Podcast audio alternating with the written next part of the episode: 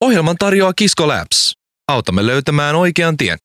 kiskolabs.com Alright, hello Radio Helsinki ja kaikki ihanat kuuntelijat. Tänään me aloitetaan Tyttöjen talossa uusi radio-ohjelma. Kymmenen jaksoa.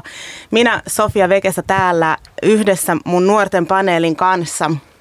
Nuorten paneeliin kuuluu kolme upeita tyyppiä, jotka on meidän Helsingin tyttöjen talon nuoria. Ja ensimmäiseksi voisitte kertoa teidän ihan omat nimet ja mm, minkä ikäisiä te ootte. Hei, olen Eeti, 13-vuotias. Moi, uh, mä oon Xishon ja mä oon tosiaan 18. Mä oon Rebekka ja mä oon 21. Yes, ja sitten meillä on vielä messissä tänään studiossa Aino, joka on tyttöjen talon harjoittelija tällä hetkellä. Hello, hello. hello. Tervetuloa kaikille. Öm, tänään meillä on teeman tyttöys ja mitä kaikkea se voi pitää sisällään ja ö, miten sen itse kokee ja näkee, miltä se tuntuu, miten se vaikuttaa.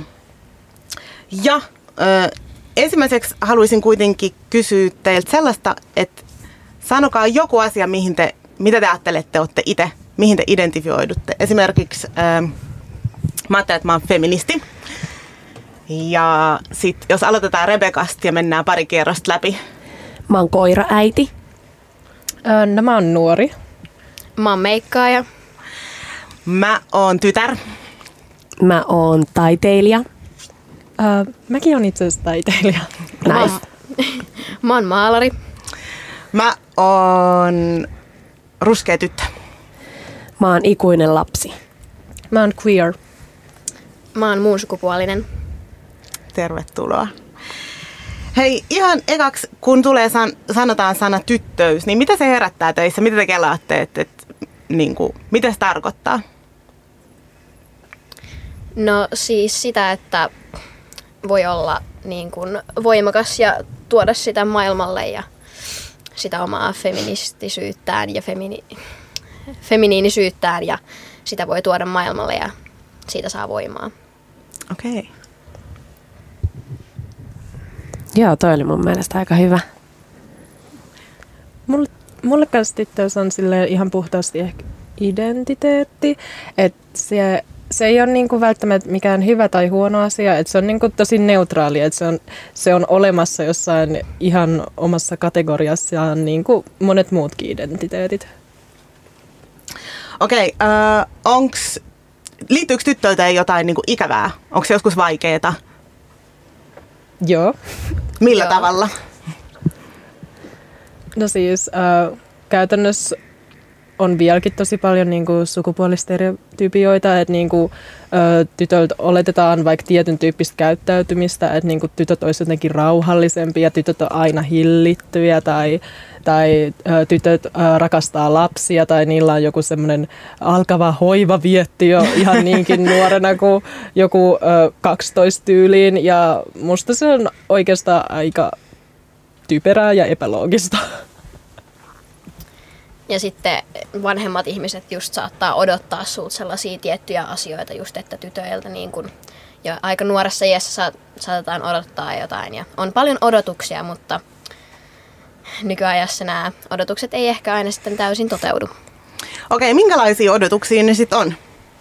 No esimerkiksi sitä, että just, että odotetaan, että se tyttö on rauhallinen ja hillitty ja tykkää niistä kotitöistä ja leikkii tota, koiraa siellä ulkona ja tykkää barbeista ja ei ole semmoinen niin kuin äänekäs ja energinen, joka leikkii legoilla ja tykkää rävetä tuolla niin kuin ötököitten kanssa, että sellaisia odotuksia.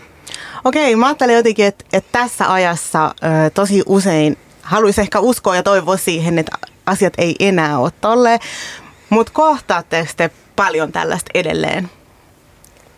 Silleen kyllä niinku, äh, aina pienissä määrissä. Et se ei, ole niinku, ei kukaan niinku ikin suoraan tuu sanomaan silleen, että joo, koska sä oot tyttö, niin sun pitää tehdä tätä ja tätä, vaan se on ehkä niinku sellaisissa sivulauseissa, että niinku, vaikka silleen koulussa joku saattaisi, jos joku tyttö vaikka riehuu tai on selkeästi jotenkin energinen, niin se sieltä saattaa vieläkin joskus tulla just jotain sellaista, että että no sä oot tyttö, niin sun pitäisi osata olla vielä rauhallisempi kuin nämä muut täällä. Tai, tai vaikka se sanottaisikin vitsillä, niin se, on, se oletus on jotenkin, että tyttö on kumminkin jotenkin rauhallisempi. Että jotenkin niin kuin se on niin syvällä siinä kulttuurissa, että pitää oikeasti huomioida sitä ympäristöä, että ne on ihan huomaamattomissakin asioissa ja pienissä sellaisissa.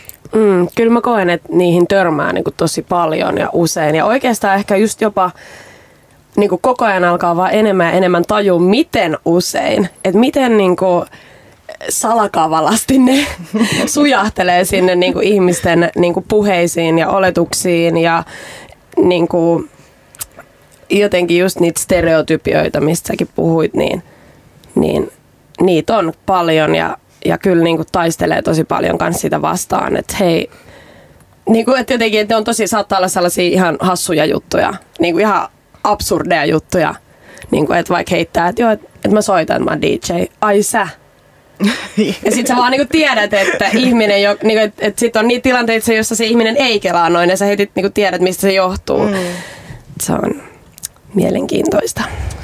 Okei, joo. Mä, mun mielestä oli mielenkiintoinen, mitä Shishun sanoi jotenkin tästä, että, että se vastuu myöskin tilanteiden hallitsemisesta tai niin kuin rauhallisuudesta ja jotenkin käyttäytymisestä siirretään tytölle. Että vastuutetaan sitä, että koska sulla on tämä sukupuoli, niin sunhan pitäisi osata olla tässä tilanteessa hyvin tai rauhallinen tai kohtelias. Ja sit muilla ei muka olisi sitä vastuuta. Tunnistatte tämän ilmiön? Joo. Mm. Mitä siihen voi sitten niinku sanoa? Miten se voi kääntää? Hmm. En mä tiedä, niin kuin, ehkä just silleen kaikkien ihmisten pitäisi olla enemmän tietoisia niin kuin about kaikesta lähtökohtaisesti. Että niin kuin just kaikella keskustelun herättelyllä ja sille onhan nytkin silleen, että, että esimerkiksi opettajia, niin niillä on just puhuttu ja tuotu niiden, niille esille se, että niin kuin ei saisi puhua vaikka sukupuolitetusti jossain niin kuin luokassa ja silleen, että niin kuin just ihan pienillä jutuilla, että just lähtee muuttamaan yksinkertaisesti, että ei siinä mikään muu auta. Joo. No sitten Edi, sä mainitsit myös siitä, että, että siihen feminiinisyyteen liittyy voimavaroja ja se tuo niin kuin voimaa ja siinä on jotain semmoista spessua, mistä pystyy nauttimaan. Niin mitä ne asiat sitten on?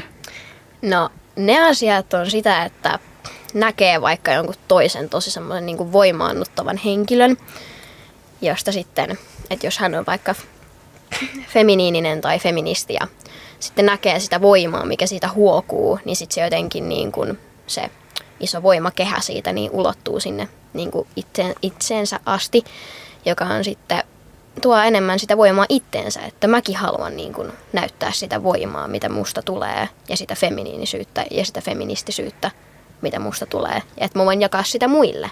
Hmm, Okei, okay. energiavaihtoa, energiavaihtoa. Hmm.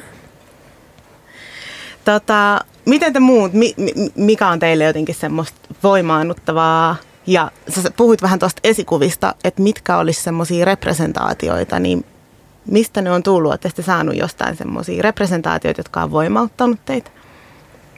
Hmm, no siis, mä, t, äh, niin. Käytännössä siis se Ruskeat tytöt-kirja silleen oli mulle tosi voimannuttava ja kaikki niin kuin, ylipäätään kaikki jutut, mitkä on käsitelleet erityisesti jos äh, rodullistetun olemista ja sitten silleen intersektionaalisesta ja feministisestä näkökulmasta etenkin, niin se on jotenkin kolahtanut tosi syvälle muhun ja siitä mä oon saanut tosi paljon energiaa jotenkin, että et hei mä en ole yksin täällä niinku taistelemassa t- näitä asioita vastaan, että mä en ole yksin se tyyppi, joka vaan pälättää hiljaa jossain, että hei tää, tää on vähän oudosti tää juttu, että voitaisiko muuttaa sitä ja sitten kaikkea silleen, no, mä en näe mitään ongelmaa tässä, että et just se, että ei ole sitä oloa, että olisi aina yksin. Mm. Täytyy kyllä myöntää, että ei esimerkiksi Suomen kentältä ihan hirveästi sitä representaatioa löydy. Et mullekin Ruskeat tytöt kirja oli tosi merkityksellinen sen kannalta ja just niin kuin intersektionaalinen feminismi ja sen löytäminen ja niin on ollut todella voimaannuttava kokemus. Mä koen, että rep, niin kuin mulle henkilökohtaisesti representaatio, ehkä niin kuin just sellaista niin kuin varteen otettavaa representaatioa ei ole ihan hirveästi ollut, mutta nyt koko ajan mä no sosiaalisen median kautta esimerkiksi, niin sit niinku osaa löytää sitä itselleen ja osaa myös kanavoida niinku itselleen sopivaa representaatiota. Ja, et parempaan päin ollaan menossa. Ja esimerkiksi tämä, että me ollaan täällä juttelemaan, niin tämä on myös mulle aika iso representaatio. Yes. No hei, tämä on itse asiassa hyvä. Mennään tähän teemaan, että te olette lähtenyt tähän nuorten paneelin messiin. Mikä sai teidät mukaan? Eh, Ehkä siitä, että pääsis niin kuin sanomaan niitä omia mielipiteitä ja kertomaan niitä Suomelle. Ja sitä, että pääsee rikkoa sitä jäätä, mikä on siinä, että asioista ei ehkä ihan keskustella niin avoimesti. Ja just tälleen niin kuin radion muodossa, niin siitä on aika hyvä keskustella ja näiden upeiden ihmisten kanssa. Mitkä on sellaisia teemoja? Tuleeko sinulle mitään mieleen, mitkä jotenkin, mistä pitäisi keskustella enemmän? Mitä sä oot tullut tänne tuuttaa? Ihan ykkösenä mulla tulee mieleen siis menkat. Mun mielestä ne on maailman paras keskustelu, mistä voi niin kuin jutella. Ja no sitten just feministisyys ja se oma feminiininen puoli, minkä voi tuoda sitten esiin. Ja ne muutkin puolet totta kai. Mä itse lähdin tähän mukaan just sen takia, että, että mä haluan tehdä jotain. Että mulla on ihan hirveä semmoinen kaipu, että mä voisin vaikuttaa johonkin asioihin. Ja sitten kans, kuten tässä representaatiosta just puhuttiin, niin ehkä mä voisin olla jollekulle se, niiden oma semmoinen pie, pieni representaatio, koska niin kuin mä tiedän, että Suomessa ei ole paljon sitä ja jos annetaan sellainen mahdollisuus, että etenkin vielä nuoria pyydetään radioon puhumaan tärkeistä jutuista tai, tai silleen, niin sitä tapahtuu niin harvoin ja vielä, että nämä aiheet on tässä esillä, niin sen takia mä haluan tänne ja halusin ja mä oon niin onnellinen, että mä pääsin tähän hommaan. Hyvä. Tervetuloa sitten vaan nauttimaan. Kiitos. Mä lähdin tähän mukaan myös, koska mun mielestä nämä on tärkeitä asioita, mistä me keskustellaan ja näistä ei keskustella tarpeeksi. Ja mä myös koen, että mulla on myös itselläni paljon opittavaa ja niin kuin haluan kehittyä ja oppia uutta ja myös niin kuin jakaa niitä omia kokemuksia. Mun mielestä keskustelu on kaiken, kaiken niin kuin lähtökohta jotenkin ja sellainen niin kuin avaaja monille eri asioille. Joo. No, koska me ollaan tyttöjen talossa ja puhutaan näistä asioista, ja tämä liittyy voimakkaasti Helsingin tyttöjen taloon, jossa mä oon työntekijä, mutta te olette myös kaikki käynyt siellä. Niin mun mielestä olisi ihan hyvä tähän alkuun myöskin avata sitä jotenkin, että miten te näette Helsingin tyttöjen talon ja minkälaista teidän mielestä siellä on käydä? Öö, mä tutustuin siihen ensimmäistä kertaa yhden nuorisotyöntekijän kautta. Ja se oli kyllä niin kuin semmoinen iso käännekohta mun elämässä ja siinä, miten mä koen itseni.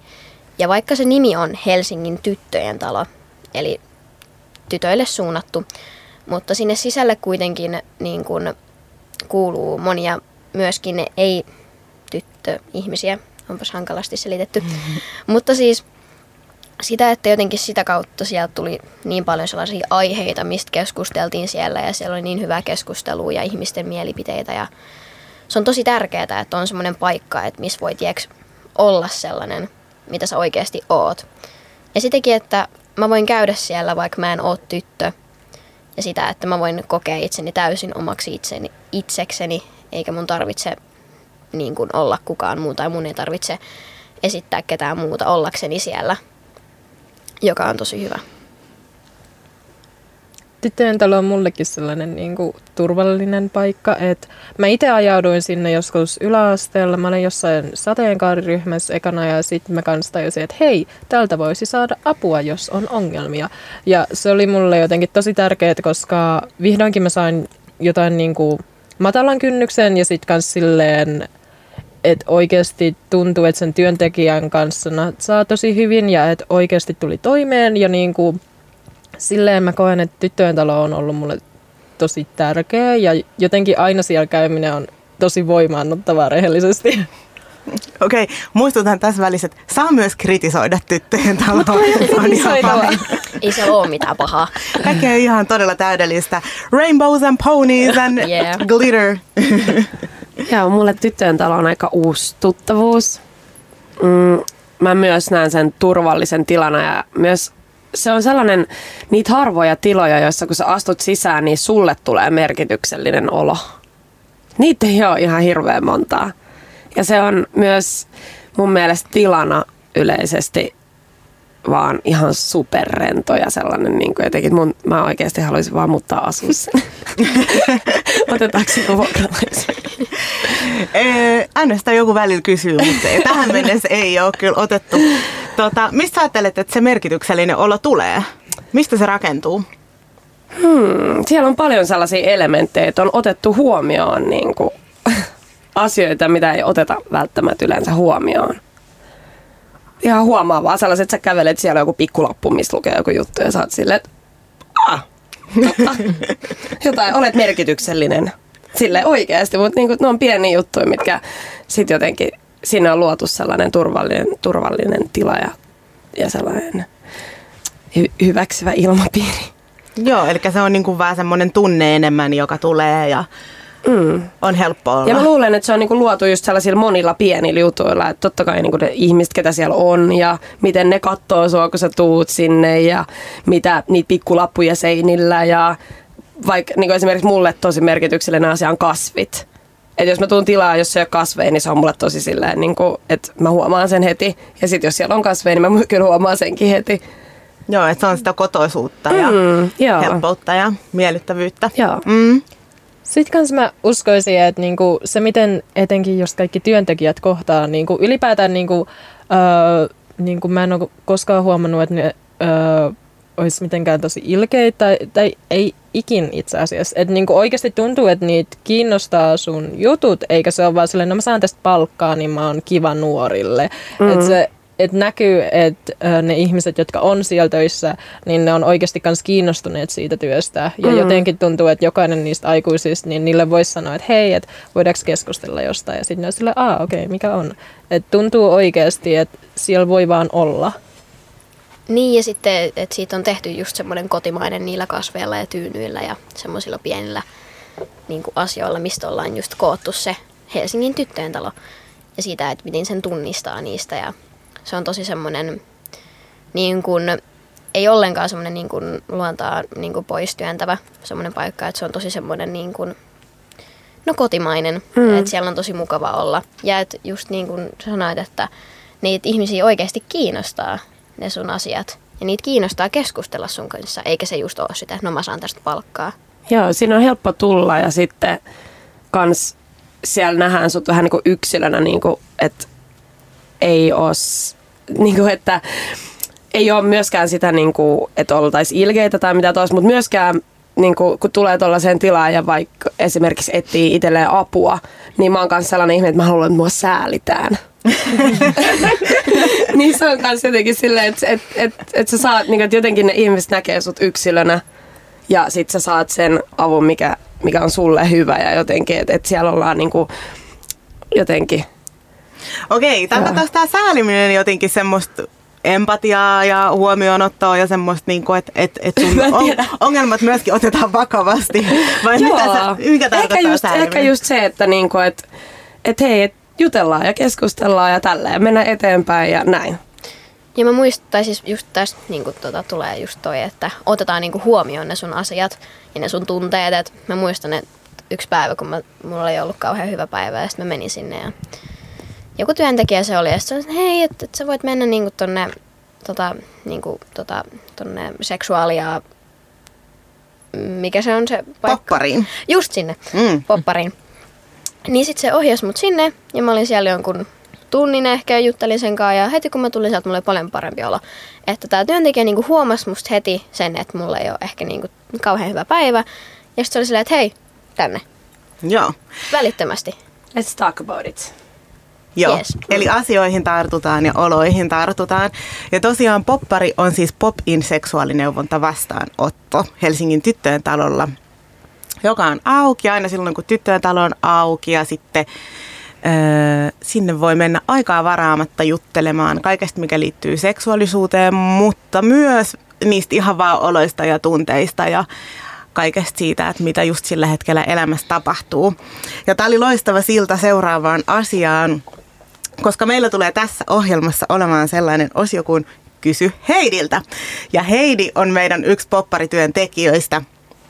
Eli Heidi on Helsingin tyttöjen talolla ja myös Espoon tyttöjen talolla seksuaalikasvattajana.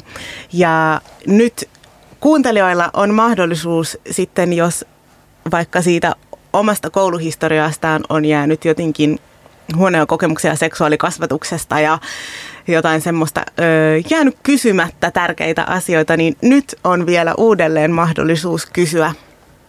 Ja tota, joka viikko me käsitellään yksi teema tai kysymys. Voi olla aika isoja asioita, mutta yritetään tiivistää ja laittaa jotain pientä pintaraapasua asioiden päälle. Ja tällä kertaa ensimmäisenä kysymyksenä oli, että mitä on suostumus ja tämän kysymyksen me tässä tiimissä ty, tota, nuorten paneeli on päättänyt. Mutta jatkossa saa laittaa siis viestiä studioon ja kysyä Heidiltä kysymyksiä, jotka liittyy seksuaalisuuteen ja seksiin. Kuunnellaan Heidin vastaus siihen, että mitä se suostumus oikein tarkoittaa, jos sen tällaiseen ihan pieneen parin minuuttiin saa mahtumaan. Iso teema. Suostumus, se onkin sellainen niin kuin, itse asiassa aika ihana sanakin, mutta tota noin, niin ihan hirvittävän tärkeä asia, etenkin jos puhutaan niin kuin seksuaalisesta kanssakäymisestä ihmisten välillä – ja tietenkin aina olisi ihanaa, jos olisi ensin vähän tutustunut rauhassa siihen omaan seksuaalisuuteen ja seksiin itsensä kanssa, että mikä just itsestä tuntuu hyvältä ja, ja mikä on mulle sopivaa. Ja, ja sitten päästään pikkuhiljaa siihen, että luodaan niitä ihmissuhteita ja lähdetään sellaisille turvallisille suhteille – mutta että suostumus on jotenkin, mä ajattelen ainakin, että se on ihan sellaisen niin kuin seksin ja seksuaalisen kanssakäymisen niin kuin kaikkein tärkein ydinjuttu. Että on sellainen turvallinen ja luottamuksellinen suhde toisen ihmisen kanssa niin, että siinä on hyvä olla, on pohja sille suostumukselle. Että siis seksuaalisiin tekoihin jotenkin mä ihan ajattelen, että ei missään tapauksessa koskaan voi lähteä liikkeelle niin, että jommankumman suostumusta ei siihen ole. Molempien pitää olla yhdessä halukkaita ja seksin pitää olla, tai se on ihanaa, jos seksi on kivaa, siitä pitää nauttia. Se voi olla leikkisää, voihan se olla vakavaakin, mutta se pitää olla niin, että se ei kummastakaan missään tapauksessa tunnu ahdistavalta tai pelottavalta. Silloin ei ole suostumus kohillaan, jos toisesta tuntuu jollain lailla pahalta. Mistä se toinen voisi tietää, jos se toinen ei sano sitä ääneen, että, että se on suostumus? Miten, kun kaikki kuitenkin, kaikilla on varmaan erilainen käsitys, että mitä se suostumus on. Mm, totta. Niin, toi onkin tosi tärkeä juttu. Ja tietenkin tämä on ihana, kun nuorten kanssa juttelee, niin sitten mä oon joskus kysynyt, että just ton kysymyksen, minkä sä kysyit multa, niin sitten nuoret sanoo, että no, voihan aina kysyä. Ja sehän on totta voihan aina kysyä. Et jotenkin on ajateltu ehkä perinteisesti sillä lailla, on niin kuin silloin, jos ei olisi toisen suostumusta, että ylitetään toisen rajat, mikä on toiselle epämukavaa, niin on ajateltu aina, että se, joka kokee sitä vääryyttä, on jotenkin vastuussa. Mutta mä ajattelen, että seksissä molemmat on yhtä vastuullisia. Ja, ja silloin pitää, jos ei tiedä, että onko suostuvainen, niin silloin sitä täytyy vaan sitten kysyä. Ja noin. Siinä oli meidän ihana Heidi Popparista vastasi kysymykseen, että mitä se suostumus on. Ää, aika vaikea aihe sillä lailla, että ei nyt ihan mitään selkeät juttua tullut. Että et, et tästä voisi tietää, että kun joku sanoo joo, niin sitten on vaan suostumus. Ää, mitä te itse kelaatte, että mitä suostumus tarkoittaa? No just, että niinku kaikki osapuolet siinä tilanteessa niinku selkeästi on niin kuin hyvin mielin siinä ja jollain tavalla on ilmaisseet sen, että niin kuin ne haluaa tehdä just tätä ja mieluusti just verbaalisesti, koska en mä tiedä, mun mielestä olisi vähän outoa, että jos ihmiset ei uskalla seksin aikana esimerkiksi puhua. niin kuin, en mä tiedä, please kertokaa vaan toisille, miltä tuntuu.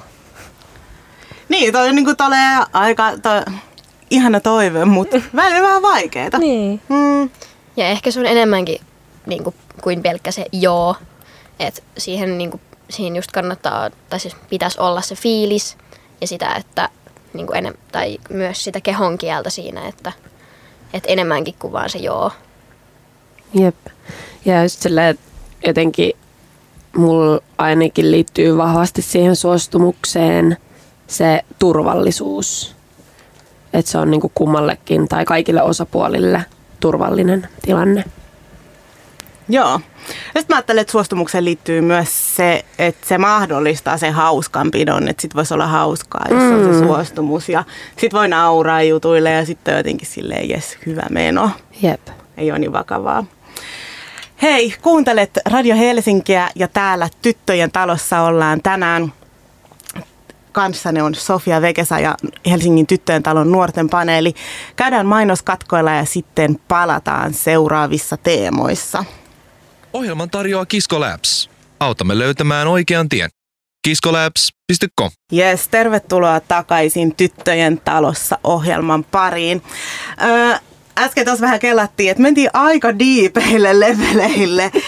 Suostumus jotenkin aiheuttaa ehkä vähän sellaista niin kuin, vakavaa tunnelmaa ja öö, muutenkin kun pyöritään tällaisissa aika feministisissä teemoissa, niin sit sukelletaan helposti helposti sinne syvään päähän ja ollaan vakavia.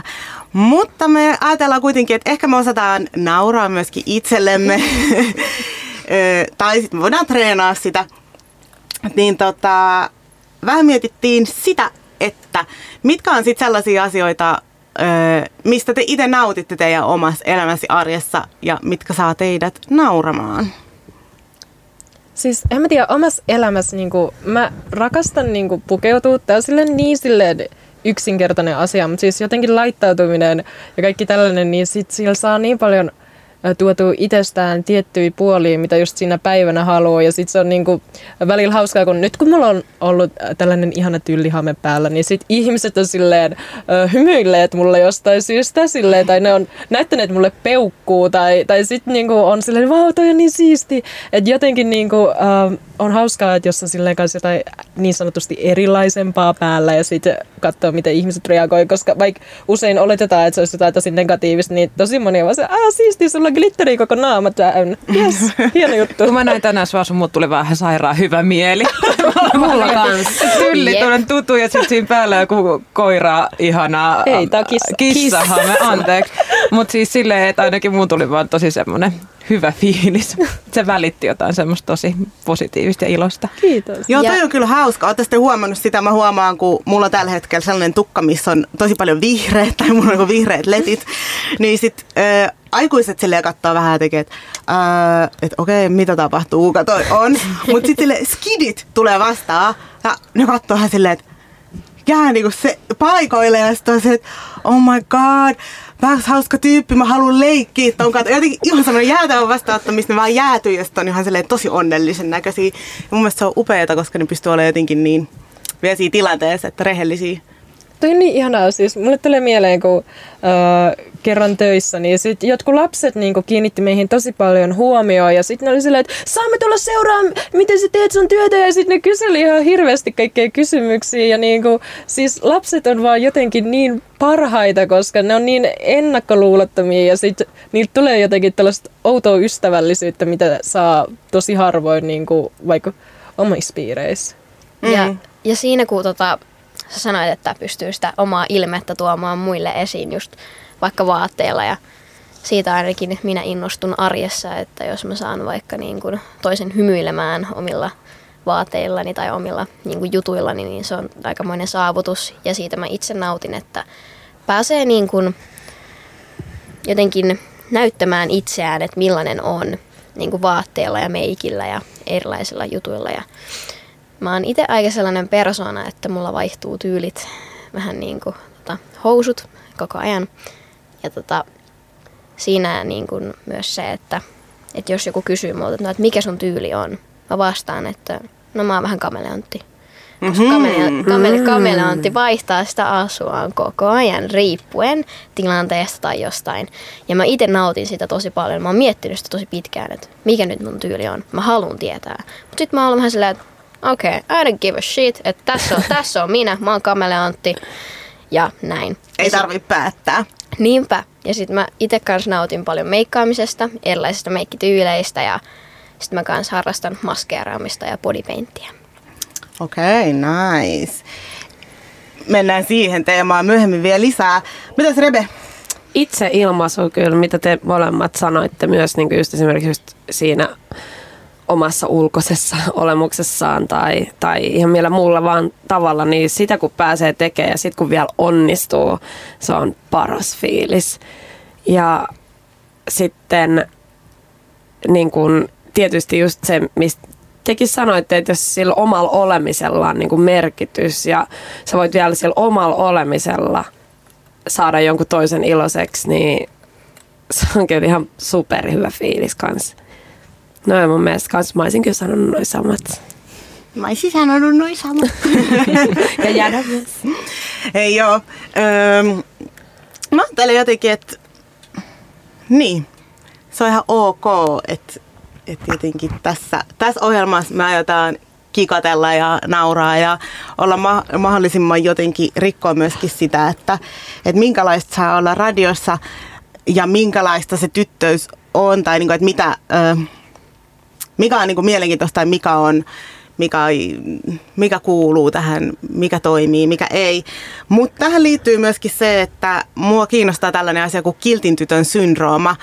Öö, Eli me vähän aikaisemmin tätä sivuttiin, että ajatellaan, että tyttöjen pitää olla jatkuvasti kilttejä ja niin kuin hallittuja ja kontrolloituja. Mm, kärsittekö te itse kiltin tytön syndroomasta? Tunnistatte tällaista ilmiöä? Kyllä.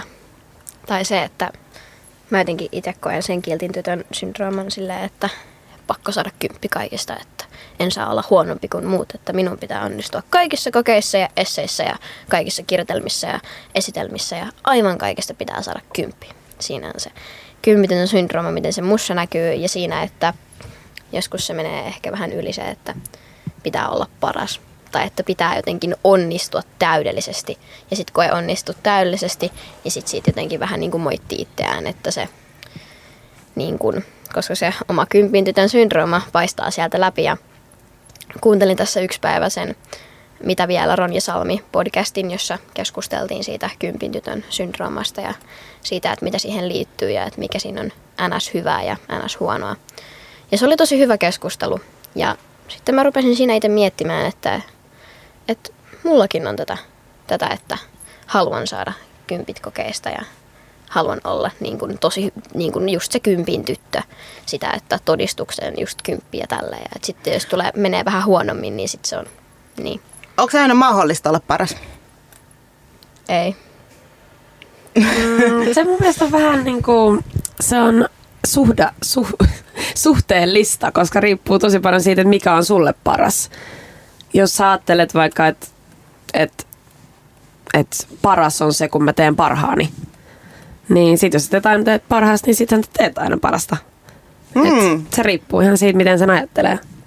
Musta toi on kyllä niinku, ö, paljon parempi sellainen niinku, ajatus, että niinku, tekee vaan parhaansa ja sitten on, tehnyt, sit on niinku, paras, koska sitten semmoinen niinku, hirveä kilpailu muiden ihmisten kanssa on vaan niinku, stressaavaa ja mä en suosittelisi sitä tasan kenellekään. Joo, ei.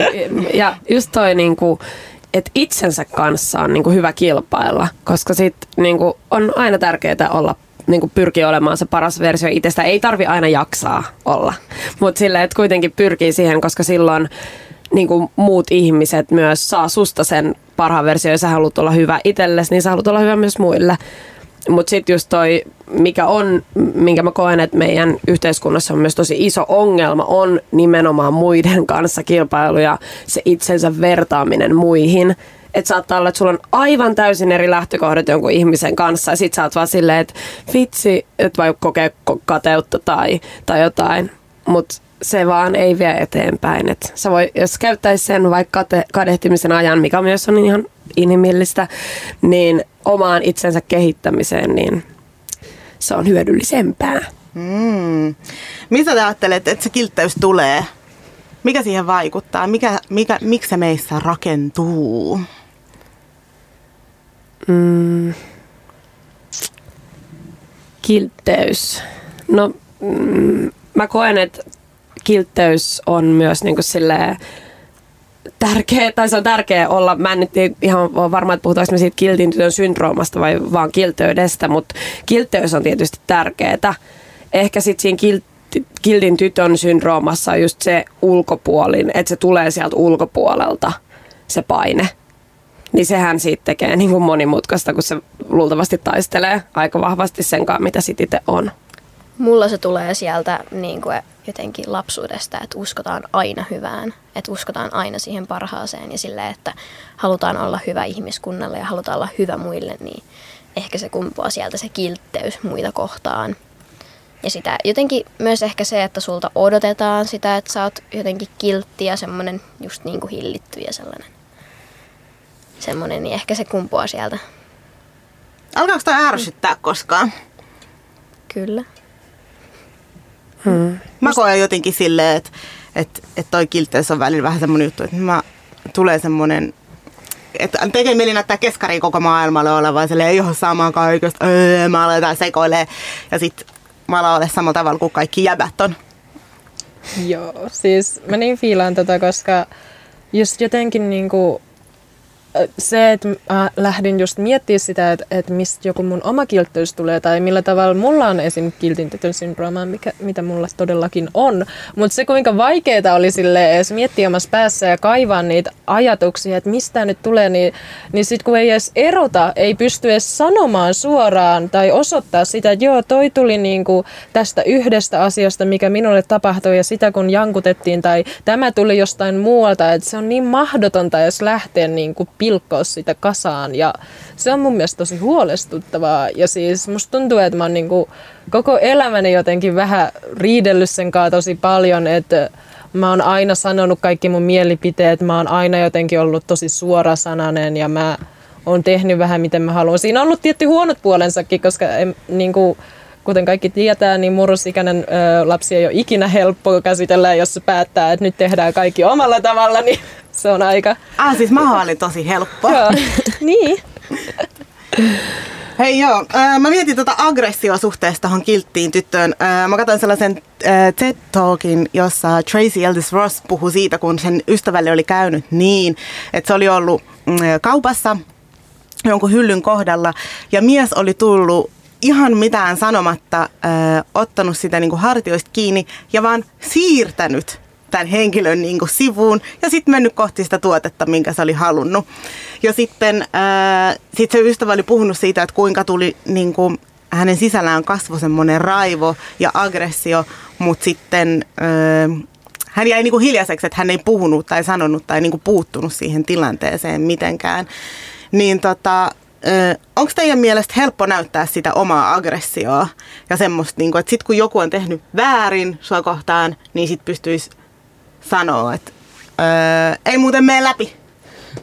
On jotenkin, varsinkin tuolla kotona on helppo sanoa, niin kuin, tai on helppo ja helppo, mutta siis jotenkin minä ainakin uskallan sanoa vastaan, että tämä nyt ei ole oikein ja minä en ole tätä mieltä. Esimerkiksi just siinä päästään nyt taas siihen, että kuka minä olen ja miten muut näkevät itseni. Ja jos joku nyt sanoo niin kuin, miten mä selittäisin, että jos joku vaikka käyttää niin kuin oikein pahasti niin kuin väärää termiä minusta, niin sitten mä sanon vastaan, että ei, asia ei ole näin. Minä olen tällainen, minä en ole tuollainen. Ja pistän siihen vastaan. Ja sitten niin kuin siis, en mä niin kuin suutu, mutta mä yritän korjata sen asian. Mutta ehkä mulla tulee siinä kohtaa semmoinen pieni suuttuminen. Tai sitten jos vaikka joku on jollekin toiselle niin kuin silleen, kohtelee väärin, tai mä kuulen, että on kohdellut väärin, niin siinä mulla tulee semmoinen aggressio Entä jos on täysin tuntematon, niin kuin tässä tilanteessa, että kaupassa vai joku täysin tuntematon, että tutullehan on turvallista sanoa se oma mielipite, mutta sitten taas tuntemattomien ihmisten keskuudessa voi pelätä semmoisia jotain konflikteja tai jos se äityy tosi pahaksi se tilanne, että onko tuntemattomalle ihmiselle vaikea sanoa, että toi sun käyttäytyminen ei ole ok tai... Se on tosi tosi vaikea. Siis mulla on ollut niin tarpeettoman paljon jotain semmoisia satunnaisia häiriköiviä ihmisiä tai jotain niin kuin Ja itse asiassa tästä tulikin mieleen, että mä kävelin tosiaan äh, mun kaverin kanssa tosiaan tuolla Stacella ja sitten joku mies alkoi huutelee meille jotain. Siis jotain, jotain just semmoista perusta, että nättejä tyttöjä tai ei mulla ole mitään niinku hajus oli niin kännissä. Ja sitten mun frendi niinku suoraan näytti sille keskariin ja sanoi haista paska. Ja siinä hetkessä mä mietin, että et vau, että oikeasti miksi mä en uskaltanut sanoa sitä. Tai niinku, koska se oli myös semmoinen fiilis, että mä niin olisin halunnut ö, mennä tappeleen ja riitellä ja olla silleen, joo, et ei mua kiinnostaa, come at me. Mutta sitten mä olin vaan siinä vieressä ja mä silleen, että mun ensimmäinen ajatus oli että joo, että mennään vaan hipihiljaa tässä ohi vaan sinne junaan vaan, ei tässä mitään, ei tässä mitään. Kyllä toi vähän ahistavaa, mutta mut jotenkin siinä hetkessä niinku, oli jotenkin hauskaa nähdä, että jotenkin mulla ei riittänyt rohkeutta siihen reagoida, vaikka mä olisin todella halunnut. Mm, se on tosi jännä, että aina mielessä miettii sellaisia jäätäviä fantasioita, että missä vaan, mm-hmm. että joku tulee sanoa jotain ja sit vaan boom, jää tällaiseen lyyrinen tykitys takas. Sitten sit tulee se tilanne, josta tähän silleen jäätyy ja ei pysty sanoa yhtään mitään, mutta mä oon kerran kuullut ihan loistavan tilanteen, jota saa kaikki käyttää. Joku äh, mies oli tullut puristaa takapuolesta äh, yhtä naista ja sitten se oli käät, kääntynyt ja huutanut suoraan, että herra ihan hyvä ja kaivaa omaa persettään. Siis mä niin samaistun tuohon niin siihen, että ei oik- menee jotenkin vähän lukkoon siinä. Et ihan siis tänään olin tuossa tulossa bussilla tänne ja tota, semmoinen mies, tai no mies, miehet, siinä oli ö, kaksi miestä kännissä kadun toisella puolella ja sitten ne jotain mulle huutelee, että hei tyttö, eikö sulle tuu kylmä ja hei ja jotain tällaista. Mä, niinku, mä olin silleen, että okei, okay, kiva. Ja tota, mun olisi tehnyt mieli niinku, tiedätkö, huutaa sinne takaisin, että eikö, jo, jo, olisi tehnyt niinku mieli jotain sanoa, mutta mä menin vaan täysin lukkoon. Joo, eli niin kuin tällä tietyllä tavalla kadulla huutelua. Aika paljon tämä catcalling suuntaan alkaa menee tämä teema. Mm. Mulle se on tosi kyllä tilannesidonnaista ja sellaista, että, niinku, että miten mä itse tiedostan sen tilanteen, niin se liittyy tosi paljon siihen, että esimerkiksi just tämä siir- siirtymis esimerkki, mistä, mistä sä kerroit, niin mulla on käynyt toi sama juttu sillä vähän reilu vuosi sitten, että me oltiin kuvaamassa ruskeitten tyttöjen ö, kirjoituskoulun mainosvideota ja sit siinä käveli niinku joku jäbä ohi ja sit se vaan niinku just siirsi mut ja jatko matkaansa. Ja sit mä olin vaan siinä sillä, että mä en, mä en, edes, mä en edes huomannut tota tilannetta. Ja mun kaveri alkoi huutaa siinä silleen, mitä sä teet? Mitä sä teet? Jos tää jäbä ois Kimi Räikkönen, tekisit sä sille näin? jotain. Ja se niinku otti siitä ja se tiedosti sen tiedon. Mä olin ihan se, että hetkonen. Ja mä olin silleen, mä olin vaan, että no jotain, ei se nyt ollut tälleen, että en mä. Sit se oli ihan silleen, niinku, ja oli se, että miten sä voit, että ei se tekisi noin, niinku, sulle jos saisit ollut niinku, vaikka eri, niinku, että tajuut sä ton tilanteen. Ja sit siinä vaiheessa mä olin se, että itse asiassa totta, että ei se ollut ok.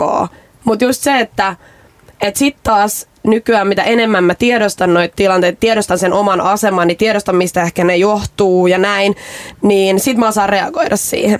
Et sitten, ja sit mä kyllä reagoin. Mä oon sellainen ihminen, että kun tuolla, tiedät, mulla on monta niin hyvää ässää hihassa, mulla on hyviä kaikkia temppuja, trikkejä, mitä voin opettaa, mutta just silleen, että jos joku tulee niin tuolta ulkopuolelta, vaikka huutelee jotain, niin se tulee suoraan tunteesta niin kuin sieltä ja se siitä, että mä tiedostan sen, että nyt toi tekee väärin ja nyt mulla on, niin kuin, että tähän sanotaan vastaan ja toi voi jatkuu. Ja ne, niin kuin mä oon ainakin se ihminen, joka nyt ainakin yrittää laittaa tuolle stopin.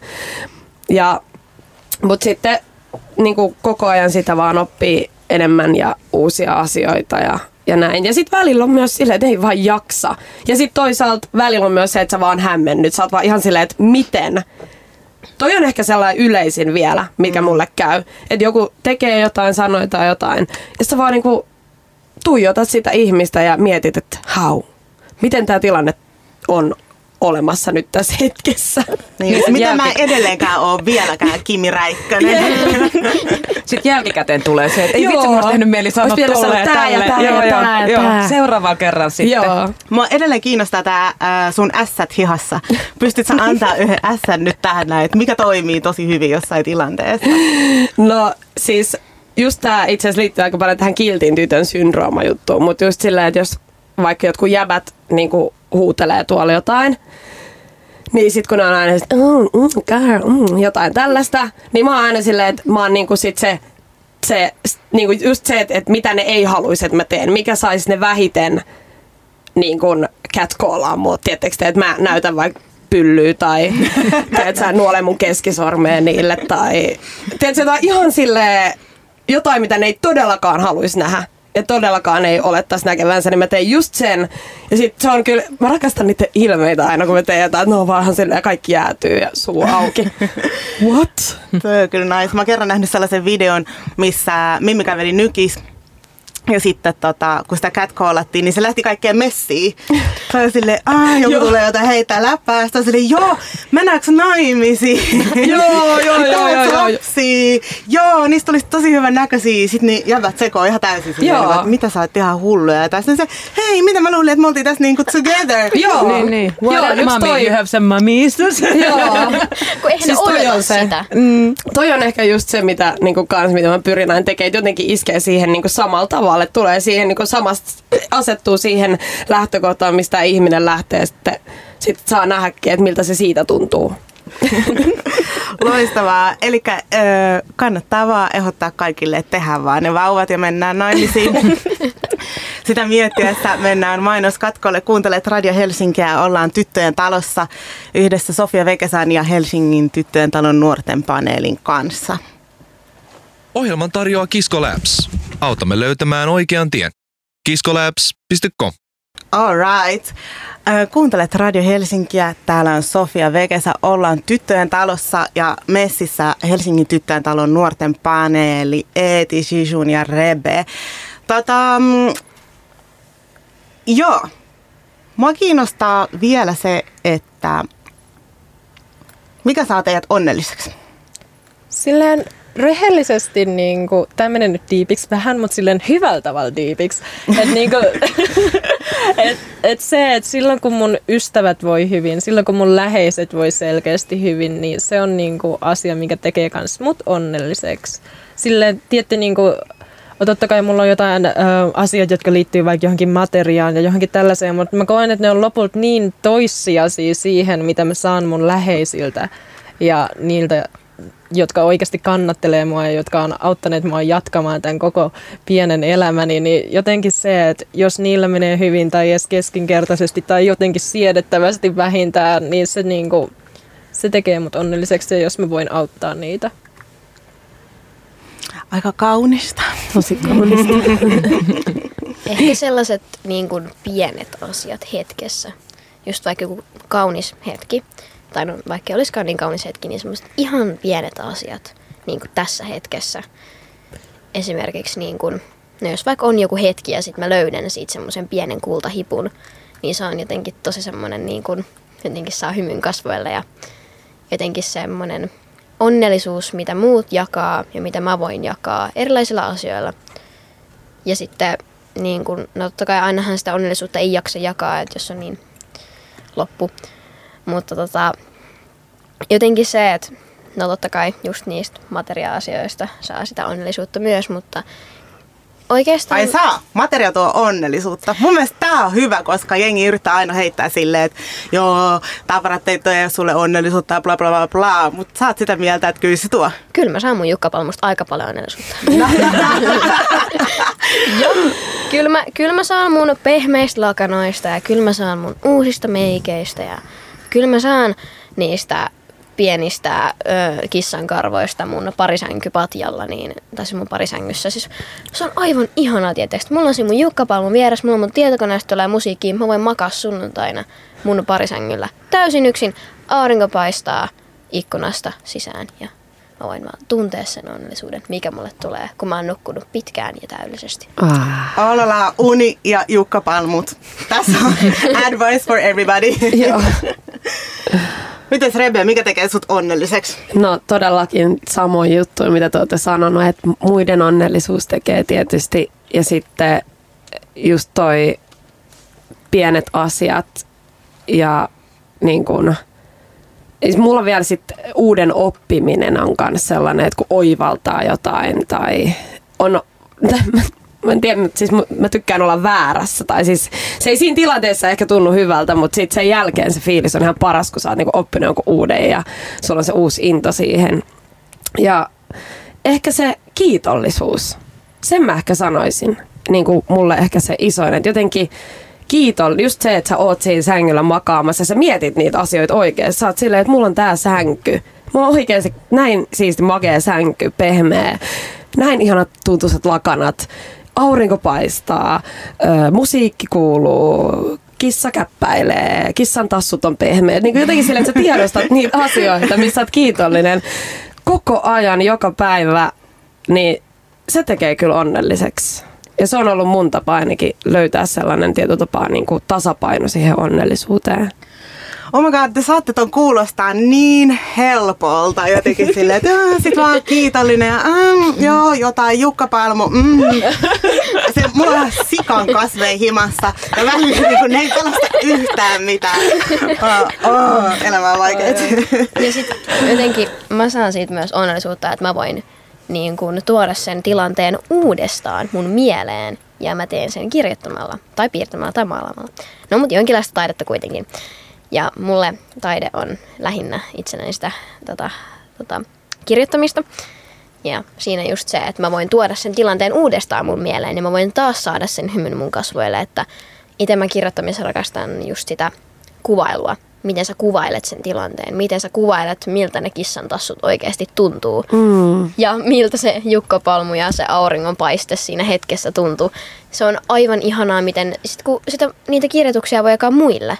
Sä voit muille jakaa sen hetken, minkä sä oot itse kokenut ihanana ja miten ne muut voi kokea sen sen kirjoituksen kautta. Mm. Se on niinku rainbows. And the butterflies. And flowers. Yes.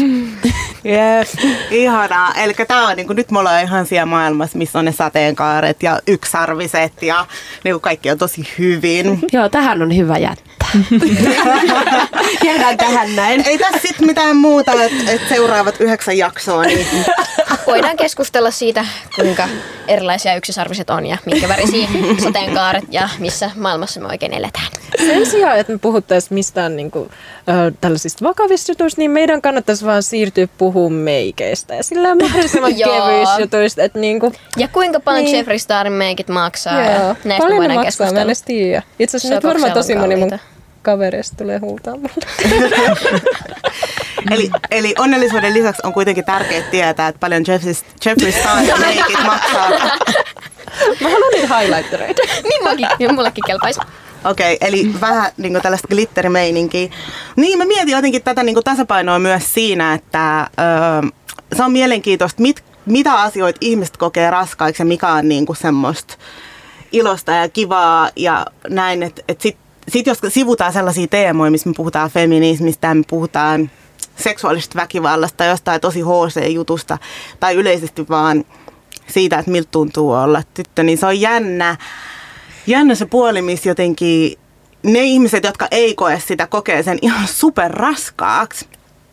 Mutta sitten kun sä niinku elät sen asian kanssa joka päivä, niin sitten se on vaan sellainen juttu, millä sä voit myöskin vähän niinku nauraa. Et mä mietin, kuinka paljon pystyy niinku naisten kesken puhua siitä, että et joo, sit se sanoi sitä ja sit tätä ja sit niinku mä oon vaan silleen, että äh, lol. Ja se menee ohi ja se ei, se ei ole niinku, ne on raskaat juttuja, mutta me osataan elää niiden kanssa. Mm. Mutta tota, äh, ehkä tässä ohjelmassa mennään aaloilla sen verran sillä lailla, että, että, että tähän kuuluu, tähän tyttöjen talon sisälle ne kevyet jutut, mutta sitten myös ne raskaat jutut. Ja sitten samaan aikaan, kun lakataan niitä kynsiä, niin samaan aikaan voidaan keskustella äh, Me Too-kampanjasta ja mistä milloinkin käydä eri, eri tasoilla. Mm. Tota, mutta jos me nyt kuitenkin kannatellaan jengiä sen verran, että puhutaan jostain iloisesta ja positiivisesta, niin tota, mua kiinnostaa se, että et naisten välinen solidaarisuus, mistä se, ootte sitten tuntenut sitä ja mistä se teidän mielestä rakentuu? Ehkä niin kuin niinkin pienestä, että niin kuin, ö, että joku nainen vaan välittää susta. Tämä kuulostaa niin typerältä, mutta esimerkiksi just tyttöjen talolla, mä otan nyt sen esimerkiksi, koska se on nyt tosi helposti tässä äärellä, että niinku, jotenkin niinku, jos puhuu vaikka jostain ongelmasta, esimerkiksi jos mä puhun vaikka rasismista jollekin ihmiselle, joka on henkilökohtaisesti sitä itse kokenut, niin sieltä saattaa tulla jopa sellainen vastaus, että voi ei, mä oon tosi pahoillani, mutta mä en välttämättä osaa auttaa tässä, koska mä en ole itse kokenut tätä, että haluatko puhua vaikka jollekin meidän työntekijälle, jolla on niinku oikeasti silleen henkilökohtaista kokemusta tällaisesta, että musta se on sellaista tiettyä solidaarisuutta jo siinä, että, niinku, että jotenkin huomioidaan sitä, että, että kaikki naiset on tai ylipäätään kaikki ihmiset on niin kuin vähän erilaisia ja niillä on eri taustoja. Sitten niin kuin pyrkii olemaan sensitiivinen siitä, että mitä ne saattaisi tarvita ja kaikkea tällaista. Joo. On tällainen sanonta, jonka kuulee aika usein, että nainen on naiselle susi. Oletteko te tuota mieltä? no, no. Hyvä. no mit, mitä me sitten ollaan toisillemme? No just sitä niin kuin naiset voi olla toisilleen niin kuin niitä voima, tai toistensa voimaannuttajia, just että tsempataan toista jossain asiassa. Ja muutenkin niin kuin varmasti feminiiniset ihmiset niin kuin toisiaan tsemppaa tosi paljon. Ja sitä, että niin kuin tyllä, you go girl, että mm. you got this. Ja niin kuin sitä, että tentän nyt selittäisi, mutta siis jotenkin sitä, että voidaan niin kuin auttaa sitä toista pääsemään jonnekin. Ja sitten taas niin kuin toisin puolin, että se toinen voi auttaa sit sitä toista. Että ne niin kuin auttaa toisiaan ja kriisin hetkellä niin kuin tsemppaa ja sitä niin kuin voimaannuttamista. Mm, yhdessä me ollaan enemmän. Kyllä. Ja. Mm. Koetteeko te, että kuitenkin on enemmän tuota tsemppausta ja solidaarisuutta kuin sit sitä kilpailua ja semmoista kateellisuutta, mistä oli aikaisemmin puhe? Siis, siis ehdottomasti enemmän just sellaista, että oikeasti tuetaan toisiaan. Niin kuin, ehkä niin kuin, musta tuntuu, että jotain sellaista, missä olisi tytöt olleet tosi tosi jotenkin kateellisia toisilleen, niin se on ollut niin kuin viimeksi mulla oikeasti yläasteella tai ala-asteella silloinkin niin kuin siinä alussa, mutta niin kuin totta kai niin kuin on varmasti ihmisiä, jotka elää jotenkin sellaisissa piireissä, missä etenkin just tytöt, feminiiniset henkilöt ovat ö, hyvin niin kuin, jotenkin ö, kateellisia ja ilkeitä, mutta niin kuin mä uskon, että tähänkin liittyy se, että mitä sä itse sun ihmissuhteessa rakennat, minkälaisten ihmisten kanssa meet yhteen, minkälaisille, minkälaisia juttuja sä itsestäsi tuot esille ja mitä se herättää sit muissa ja kaikkea tällaista. Että et eihän se niin kuin, ei niin kuin voi sanoa kanskaan, että niin kuin kaikki tytöt on hyviä, he eivät koskaan tee pahaa, mutta mm. Mm. Joo, mä uskon, että toi on aika paljon just sitä, että millaisella energialla sä niinku itses ympäröit. Mm. Että et mä oon kans joskus ollut se mimmi, joka on vaan hengannut jäbien kanssa ja ollut silleen, nämä mimmit on niin draamaa. Mutta sitten mä olin silleen, että hei, venaappas nyt, miksi mä, miksi mä teen näin ja lähdin käsittelemään sitä ja näin. Ja niinku, et jotenkin se siitä omasta, niinku, että tällä hetkellä mun suurin voimavara ja itse asiassa mä myönnän aina ollut niin kuin feminiiniset hahmot mun elämässä. Joo. Yes. Hei tota, kiitos tästä. Tämä oli ensimmäinen Tyttöjen talossa jakso. Ensi kerralla me jatketaan ja silloin meillä teeman tulee ole koulu. Ty, ty, ty. Siitä ja kaikkea hyvää ja ihanaa ja myöskin sitä pahaa, mitä se sisältää. Voitte laittaa viestiä vielä studioon, jos teillä on kuuntelijat kysymyksiä eh, meidän seksuaalikasvattaja Heidille. Heidi vastailee aina yhteen kysymykseen per jakso. Kuuntelet Radio Helsinkiä. Tämä oli Tyttöjen talossa. Ohjelman tarjoaa Kisko Labs. Autamme löytämään oikean tien. kiskolabs.com